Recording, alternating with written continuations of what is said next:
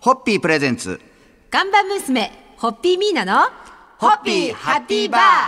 皆さんこんばんは、ホッピーミーナです。こんばんは落語家の立川しららです。今週も赤坂にありますホッピービバレッジ本社からお送りしております、えー今週はですね、ミーナの恩師ウィークと題してミーナさんが教わってきたことをい。ろいろえー人からことからいろいろとお伺いしたいなと思うんですけども、はい。えーまずはもう初日なので、皆さんの原点、まあ、中学高校時代の恩師と聞いて思い浮かべる方とかをちょっとお聞きしたいなと思うんですけど。こういうトークの時にはい。複数の先生が出てきて、はい。あらどうしましょうって一番思うのは電柱双葉ですね。今どうしましょうと思ってるんですけれど、はいカトリックの学校なので,、はい。で当時すごい校長先生が校長様って呼んでたんですけど、はい。厳しい方で授業中あの廊下伝いに見回りに来て、内職してる生徒を見つけるとあのつかつかっと教室に入って見えて、はい。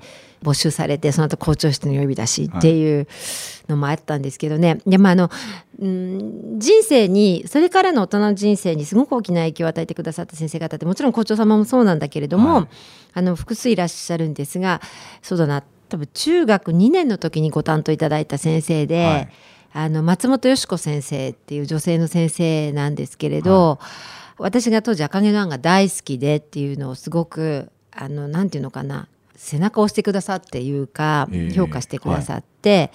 その私なぜかね花子花子って呼んでたんで 女子校ってあのすぐ先生にあだ名つけてあのニックネームで呼ぶじゃないですか。はいであのその花子になんかすごく赤毛あんとかが好きでっていうことをすごい大事にしろっていうことを教えていただき、はい。その後高校2年3年で、まあ、これまたあの一番大事な時期にすごく支えてくださった先生に本を出せって言われて、実はそれが私の大きな目標になって心の支えになって2008年の出版へとつながっていくんですよね。はい、でも本当にあの女子の独り立ちをね自立を教えてくれた学校だったと思うんですが、まあ今の私の原点に間違いないですね。明日以降もい。ろいろとその後の出会い含めて恩師の方をご紹介いただけたらと思います。そろそろ乾杯のご発声で締めていただけますでしょうか。はい。えー本当に私のですね少女時代を支えてくださったあの奥井校長様とそれから花子先生と花子えー杉村先生。はい。特にこのさお三方に心より感謝を捧げます。ありがとうございます。それではホッピーホッピープレゼンツ。看板娘ホッピーミーナのホッピーハッピーバー。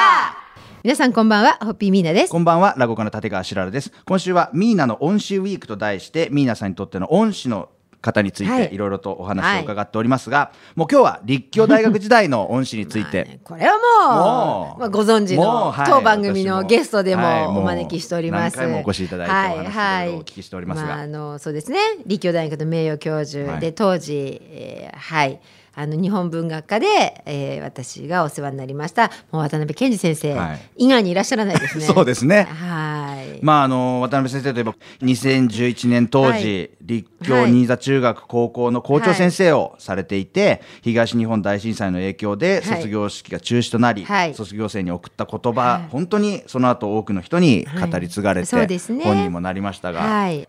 本当にこんな偉大な先生であられたんですけどね、はい。まあ在校当時はね まあ本当に渡辺先生じゃなければ私は卒業できなかっただろうという申し訳ない。最初に渡辺先生の授業でお顔を見た時にのなんか印象っていうか、なんえっとね、渡辺先生授業じゃなくて、多分2年2年から3年に上がる時、はい。つまりだから3年からゼミを選ぶじゃないですか、だから2年の終わりにあのその日日本文学科はのゼミ紹介みたいな、で私たちの前にこう先生がずらずらっと並んでくださって、はい。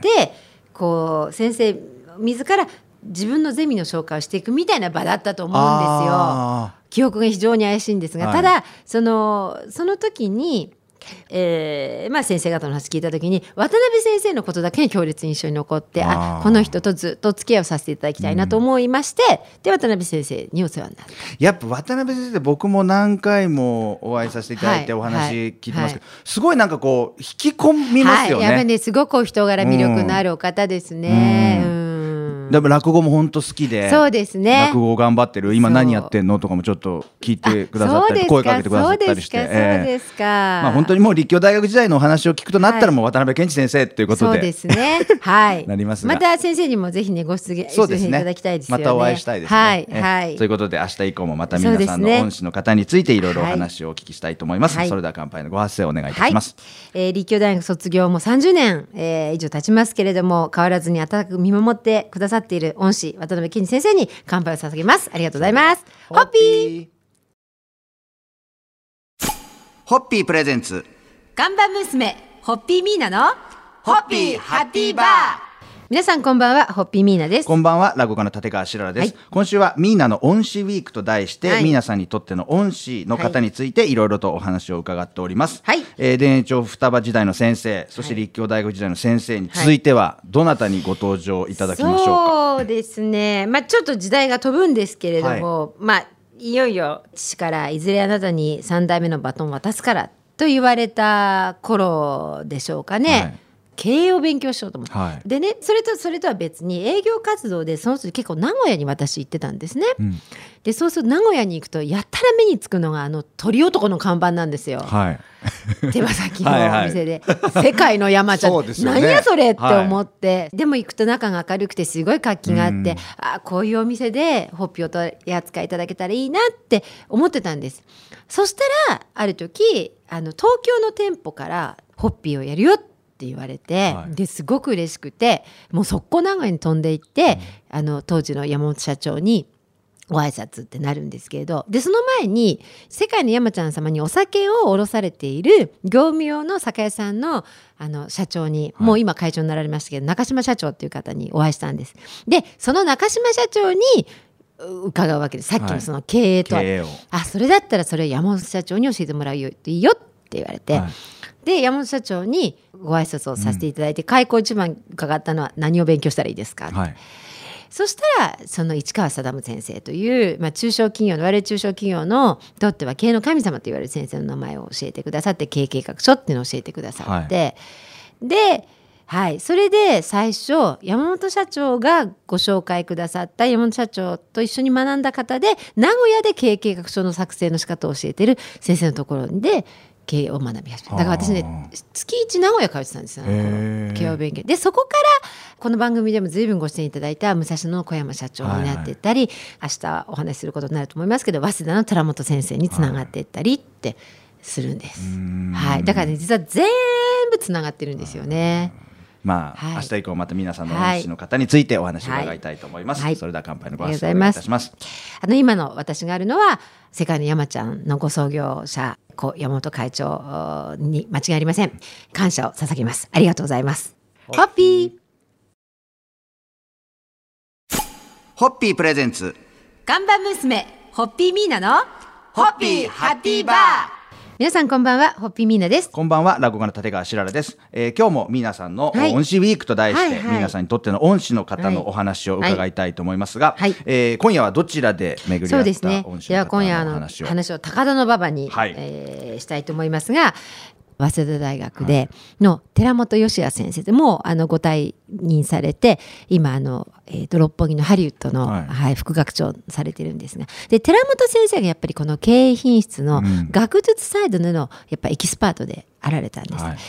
で寺本先生にお会いした時に経営にはねって時代とか国とか地域とか業種とか企業規模にかかわらず、もう全てに共通する原理原則があるって、その原理原則を愚直なまでにやり続けられるかどうかがやっぱ長寿にのかがそれが肝であるっていうことを初めてお会いした時に教わって、はい。それに射抜かれたんです私、うん。その言葉に。でこの人についていきたいってまだ渡辺先生の時一緒なんですけどああのだから MBA を取りに行ったんじゃなくて、はい。あの寺本先生の門下生になりたくて WBS だからあの時寺本先生が一橋にいらしたら一橋を受けたしはい。慶応にいらしたら慶応を受けたと思うんですよね。でだからでグロービスにいらしたらグロービスを受けたと思うんだけど、だから他を比較しないでボーンと WBS に入ったのでうん。いろんなことに後々びっくりするっていう。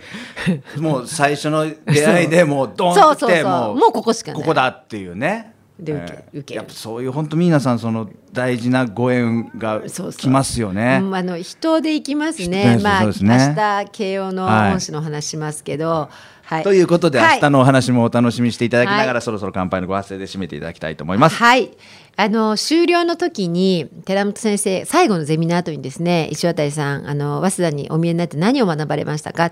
であの私本当に心からの実感を込めていや本当に40も過ぎて、えー知らないことがこんなにあると思いませんでした。って言ったら「ああそれはいい学びをされましたね」って言ってこう割とちょっといつも厳しいお顔の先生がニコッと笑われて、本当の学びというのは自分が何も知らないということを知ることです。って言って、ソクラテスの無知の知を教えてくださったんですが、あの今も社員教育のベースになってます。あの本当に無知の知を教えてくださった、えー寺本義也先生に心から感謝の意を込めて乾杯を捧げます。それでは、ホッピー。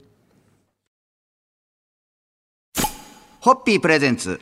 看板娘ホッピーミーナのホッピーハッピーバー皆さんこんばんはホッピーミーナですこんばんは、落語家の立川しららです。えー今週は1週間にわたって、ミーナの恩師ウィークということで、はいいえーいろいろな恩師な方に、のお話をおはい。聞きしてまいりましたが、最終日の今日はどなたにいたしましょうか？まあ、昨日ちょっと予告編みたいにもう、はい。そうですね、えー私の母校慶應義塾大学大学院、えーシステムデザインマネジメント研究科研究科院長の前野隆先生、はい。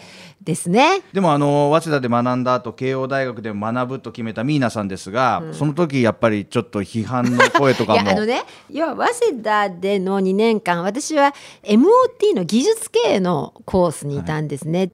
えーもう全然うだうだだったけどでもなんか修論書いてなんとなくその構造設計とかあの論理的な思考とかを垣間見た気がして、でその時にあ私に足りないものはここだその、自分なりにフィロソフィーとか思いとかはああるんだけれど、これから経営者をやっていく時に社員っていろんなタイプいるじゃないですか、はだからやっぱりこう論理的に話した方が分かる子もいるし数字を示した方が分かる子もいるし、思いであのドンと素直に言った方が分かる子もいるしとにかくやっぱりいろいろな自分にカードがないと経営者としてはあの成立しないだろうなと思って。でもうちょっとその理系系の勉強がしたくなったんですよ。はそしたらある時慶応で SDM ができた時に一緒にできたあの福沢諭吉文明塾っていうのがあってそこで講師をしないかっていうお話いただいて、はい。でお見えになったコーディネーターの方の名刺がその SDM の SDM の博士って書いてあって、はい。この SDM って何ですか？から始まって彼に何回も会って相談乗ってもらって、で私はこうこうこういうことを勉強したくてって言ったら前の先生がいいんじゃない？である時前の先生がお出になられた研究家説明会に行ってこの人だ この人だってやっぱこの人だ、感うんね。あって絶対この人の,、はい。あの教え子になるって。で受けるわけですね。うん。はいはい。まあそういうことはい。で今週はですね、もう本当駆け足になりましたが、はい。えー皆さんの恩師ウィークということで、、はい。ろんな方のことをご紹介させていただきました。はい。そろそろ乾杯のご発声で締めていただきたいと思います。はもう本当に今こうして明日何が起こるかわからない経営者の道を歩めるのも、えー幼少の右から私を支えてくださった恩師の皆様方のおかげです。ここで感謝を申し上げます。ありがとうございます。それでは、はい、ホッピー